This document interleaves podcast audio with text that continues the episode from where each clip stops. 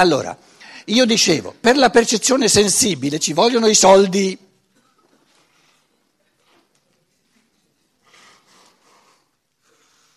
Perché perce- per percepire le cose mi devo muovere e per muovermi devo aver mangiato bene, devo avere anche un'auto magari o un aereo, eccetera.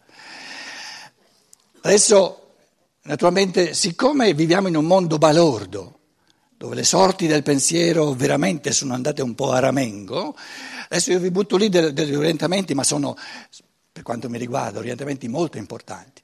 Nella gioventù è, deve essere in primo piano, siccome il giovane c'è tutta la forza, diciamo, la forza dell'elemento di percezione visibile, sensibile, è nella natura della gioventù che gli diamo più soldi possibili a disposizione per percepire più possibile del mondo. Altrimenti, e adesso qui le persone più anziane eh, siano sincere nei farsi i conti, quante depressioni succedono nella vita un po' più avanti perché nella gioventù non ci è stato concesso abbastanza, non ci sono stati i soldi, siamo stati tutti tirchi gli uni con gli altri, veramente di percepire il mondo. Quindi la base di percezione sensibile dell'uomo d'oggi in tempi di globalizzazione, di, di, di economia mondiale, è troppo esigua. E arriviamo al punto di una Svizzera, scusate, la maggioranza dice no, gli, estranei, gli stranieri stiano via. Allucinante la cosa. Ma dove vivono questi svizzeri? Nel Medioevo vivono, scusate. Ora, questo, questa mentalità ristretta è possibile soltanto quando nella gioventù non si è percepito il mondo, l'umanità intera abbastanza, troppo poco si è percepito. E quando io a 50, 60, 70 anni mi rendo conto che sono stati tirchi, tirchi con me quando avevo 20 anni, 30 anni, non è questo un motivo per continuare io a essere tirchio con la gioventù di oggi. E nella misura in cui in gioventù si mette coraggiosamente con un sacco di soldi in tasca, ce ne abbiamo di soldi, via con le borse, che stanno a fare queste borse? Ci sono i soldi, non soltanto in Germania, anche in Italia, mi hanno detto, eh. Riempiamo le tasche alla gioventù e percepisca il mondo, visibilmente il mondo. Vanno imparate lingue. Una persona che sa parlare soltanto una lingua è un troglodita. Oggi. Come facciamo a fare un'Europa unita? Gli americani hanno soltanto una lingua, è più facile. Come facciamo a fare un'Europa unita con persone che parlano soltanto una lingua? Impossibile. Impossibile. A, Bruxelles, eh, Bruxelles, come si dice in italiano? Volevano sbattere fuori il tedesco perché dicevano una lingua troppo difficile. Ma andiamoci piano, 100 milioni di persone che parlano tedesco tu la vuoi sbattere fuori. Il tedesco non è soltanto la Germania, c'è anche eh, l'Austria, c'è anche una bella fetta di Svizzera, eccetera, no? Però il tedesco, certo, è impegnativo. Nella misura in cui l'essere umano, in gioventù, mette in primo piano, perché, perché, la profondità del pensare non c'è ancora. Il pensare viene, viene proprio fecondato con la percezione sensibile da prima.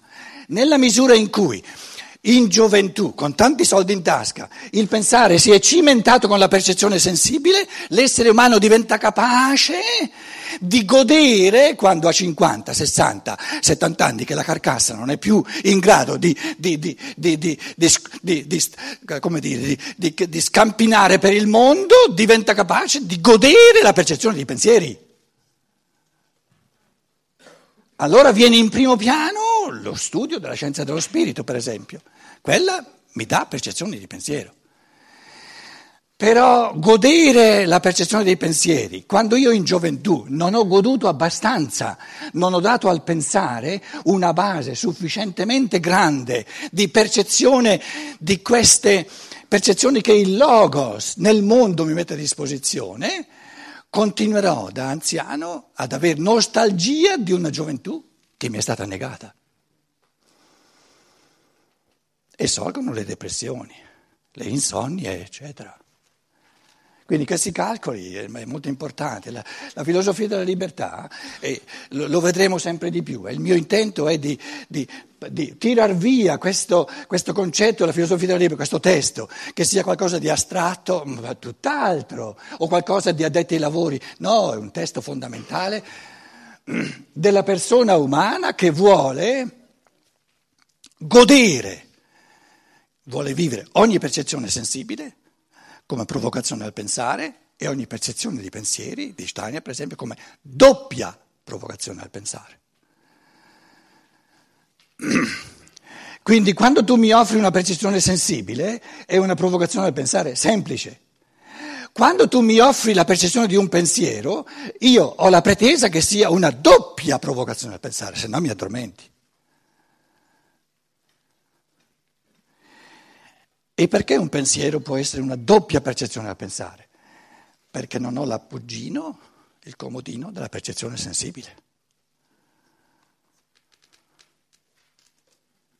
Perché la percezione sensibile è un aiuto enorme. Eh, io la rosa la vedo, dico, ma adesso ho percepito 120 rose in paesi diversi, al nord eh, le foglie, foglioline restano più piccole perché fa più freddo, al sud le foglie della rosa, però sempre sotto ho visto sempre e unicamente quanti, quante foglioline verdi. Oh, dove sono qui le persone che hanno percepito una rosa? Cinque, sono sempre cinque. Non saranno mai quattro, non saranno mai sei. Noi oggi abbiamo bambini che crescono senza aver mai percepito una rosa. Una catastrofe enorme. Contatto con la natura, importantissimo, e, e contatto con le percezioni. Questo volevo stamattina buttarvi lì come, come piccola provocazione, diciamo. Allora il logos è l'amante sommo del pensare dell'uomo perché gli offre tutte le percezioni sensibili possibili, tutta la terra, tutto il mondo. Con la sua decisione, la, la più grande decisione, il più grande atto di amore all'uomo è il Logos che si è fatto carne. È così logico? La cosa è così logica.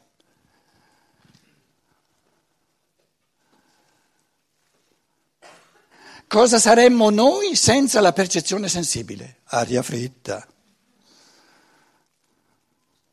Saremmo nulla.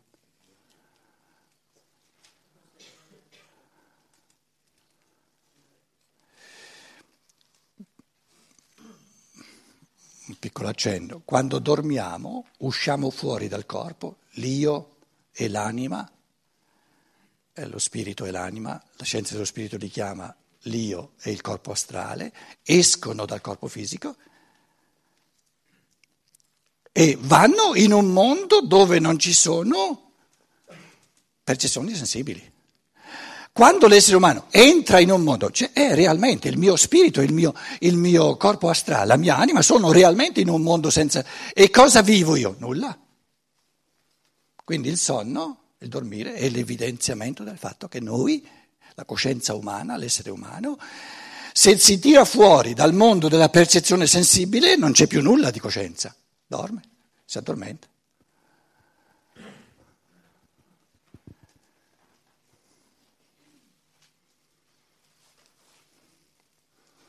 Tutta la prima parte della filosofia della libertà è l'arte di accendere il pensare, di mettere in moto il pensare partendo in base alla provocazione della percezione. Io ho detto, poi cominciamo, cominciamo col testo, finalmente, ho detto la percezione è una provocazione al pensare. Se io dicessi, adesso state attenti, eh, se è la stessa cosa o no, se io dicessi la percezione, la percezione della rosa è la causa del pensare, Vado bene?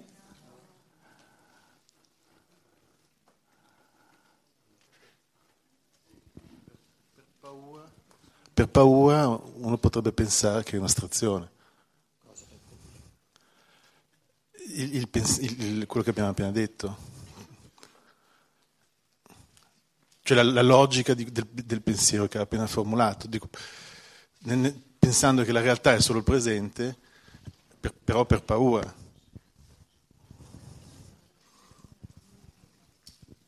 No, io ho introdotto il concetto di causa. la percezione della betulla, la... No, no, no, se no, se no scusa, grazie. grazie. Lo faccio soltanto con quelli dove so di non rischiare più di tanto, eh, se no... Allora, la, la, la percezione provoca, evoca, provoca il pensiero. Se la percezione causasse il concetto, causasse il pensare, io non faccio nulla, fa tutto la percezione.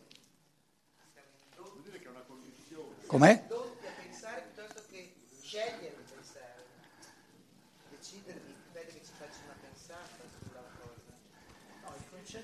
Che vuol dire indotti?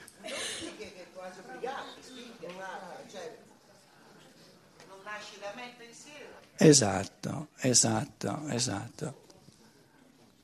Come con la convenzione? Com'è? Il concetto non è dato insieme alla rosa come percezione. Automaticamente. Perché se la percezione causasse anche il concetto, lo farebbe automaticamente e da, da parte mia mancherebbe l'attività. E l'attività è l'essenza del pensare. Quindi, quindi la percezione mi provoca a diventare attivo. Se invece causasse in me anche il concetto, mi addormenta. Sono del tutto passivo. Quindi nella percezione sono passivo, nella creazione del concetto sono del tutto attivo. Quindi non posso dire, è sbagliato dire, che la, creazio, che la percezione è la causa del concetto, non è la causa del concetto.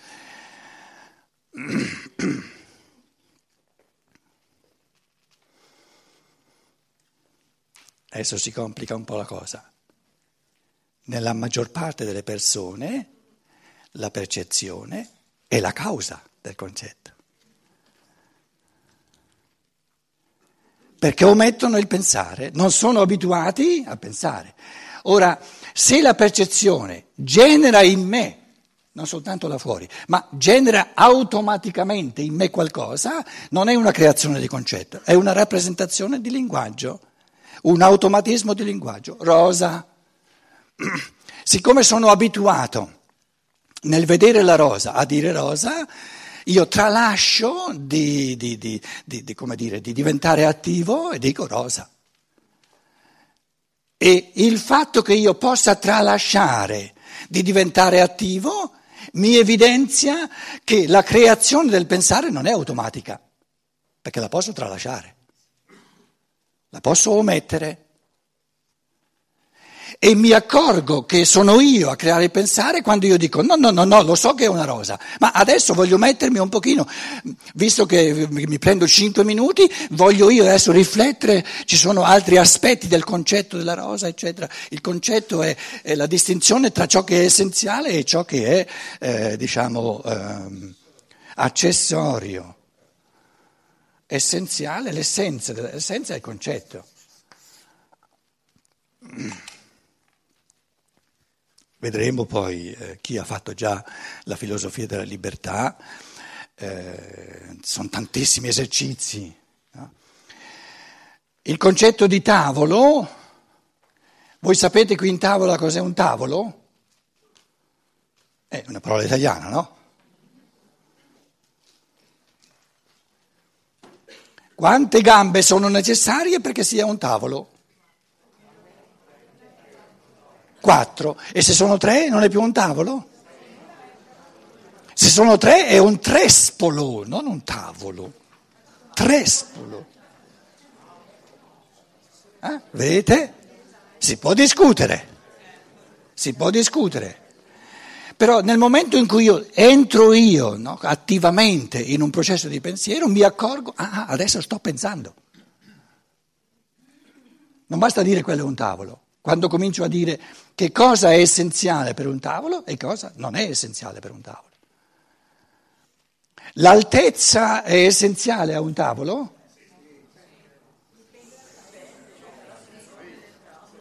fino a un certo punto. Se diventa troppo basso non è più un tavolo.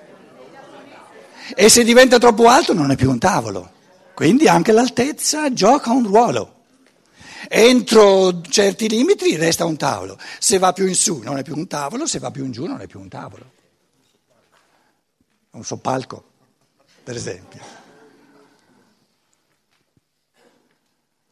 Quando si va al bar, dove si siede sulla, sul balcone, sul bancone, sul bancone. È un tavolo? Un bancone.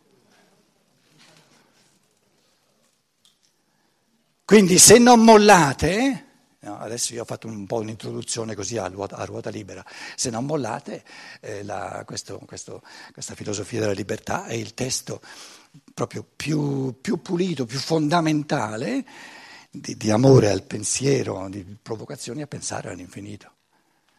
E lo facciamo insieme, chi, chi non molla. Allora, cominciamo con la prefazione se no voi mi, mi fate sproloquiare e, e, non arriviamo mai al, tem, al testo.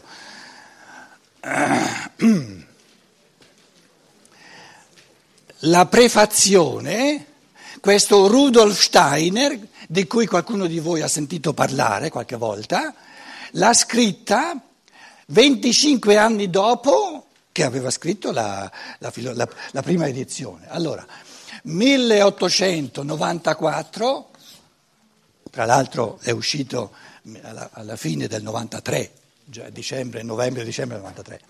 Poi 2000, no, scusate, 1918 fa la seconda edizione e questa prefazione, Forrede in tedesco, l'ha scritta 25 anni dopo.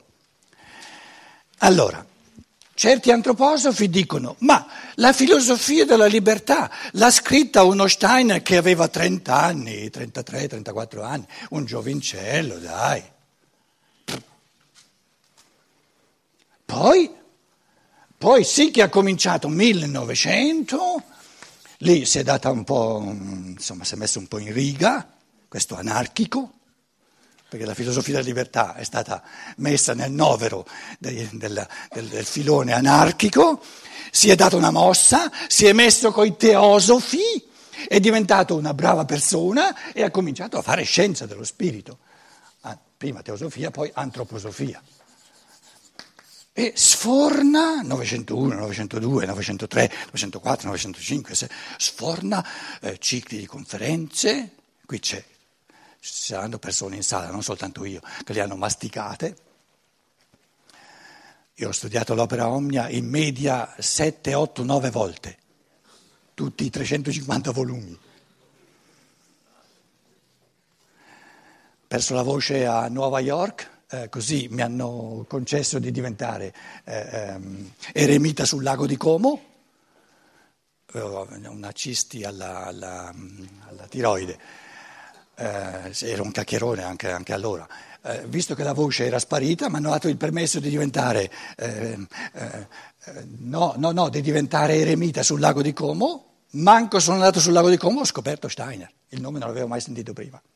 Nel giro di giorni, una cosa straordinaria. Dico, io l'ho cercato questo per tutta la vita. Avevo letto un libro di Massimo Scaligero parlava del maestro dei tempi nuovi e io dicevo, oh, maestro dei tempi. Poi c'era una citazione, Rudolf Steiner, adesso un nome tedesco, Stein. E in quel momento lì, andiamo indietro di 40 anni eh, nella mia vita, nella mia carcassa, eh, io dicevo, ah, questo qui deve essere il maestro dei tempi nuovi. Poi alla fine c'erano tutti i libri di Scaligero, non c'era nulla di questo.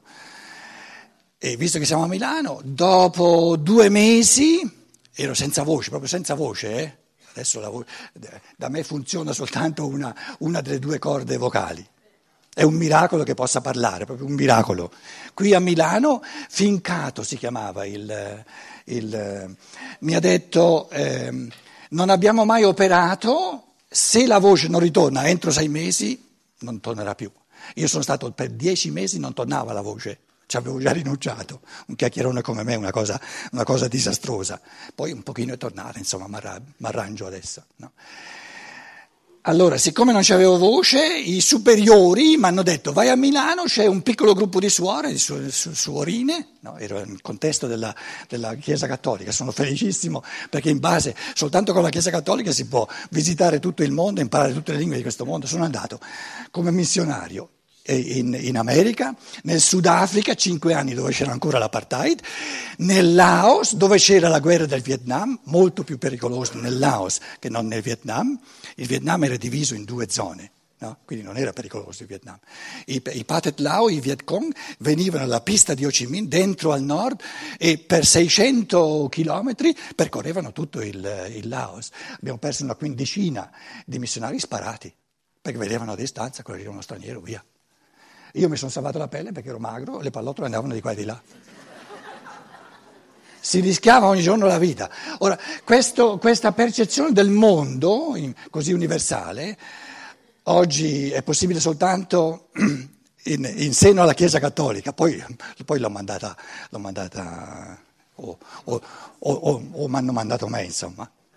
Capito? Quindi non c'è soltanto di negativo nella Chiesa Cattolica, questo universalismo è una gran bella cosa.